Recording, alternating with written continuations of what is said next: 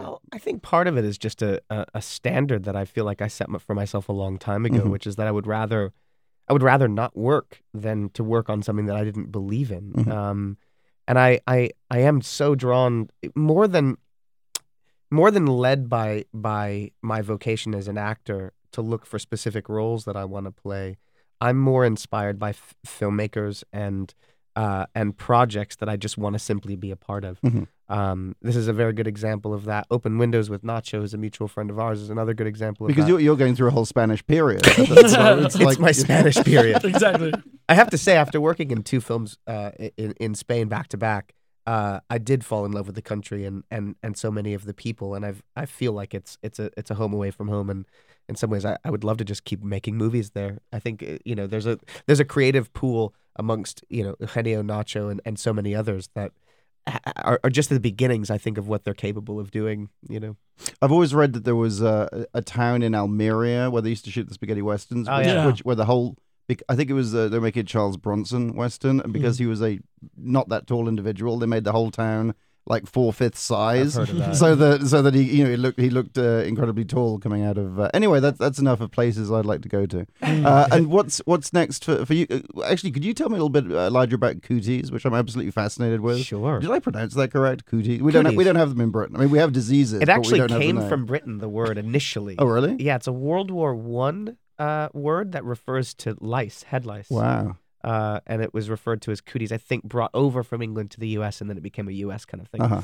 uh, culturally. But um, Cooties is a is a film written by Leigh Whannell, who created Saw uh, and Insidious, who wrote those two films, and Ian Brennan, who was a co-creator on Glee. So it's creators of Saw and Glee.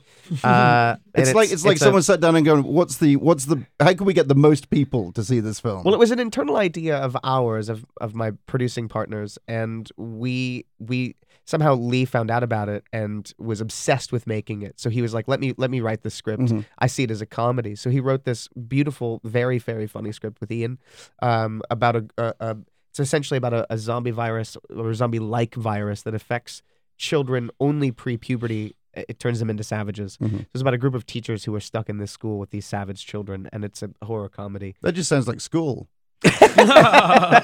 Sorry, I once was a teacher, so it is going to resonate with me. Sure. but yeah, we were lucky enough to to to screen it at, at, at Sundance and, and Lionsgate picked it up, and it really feels that was kind of our dream in a way. Uh-huh. We, we've we've always felt that Lionsgate was the right home for the film, so Uh-huh. we're really pleased. And we also had another film at Sundance uh, called A Girl Walks Home Alone at Night, which Henny was a big fan of, totally. uh, which is a an Iranian um, vampire western. Oh, in not another one. Not another one. I know. uh, I feel like that genre's been bled dry, um, and it's in Farsi. It's it's it's something I'm extremely proud to be a part of. Lily, the director and writer, is is an extraordinarily talented woman, and I'm excited for people to see that movie too. now, uh, Grand Piano is on video on demand at the moment. Is that correct? It is, yeah. and when can people see it in the theaters? March seventh. yeah, it's a one week from now, isn't it? That's right. That's what I heard. yeah, Mhm. a week from Friday. Marc, you psyched to uh, psyched to see it? I'm that? stoked. I've been I've been sitting here all quiet, but I love. I saw the trailer and I flipped out. Well, this is definitely. I'm really excited for to see a theatrical release. It's it's um it's a movie that was made for for a cinema. You know, Yeah. we shot it on Super 35.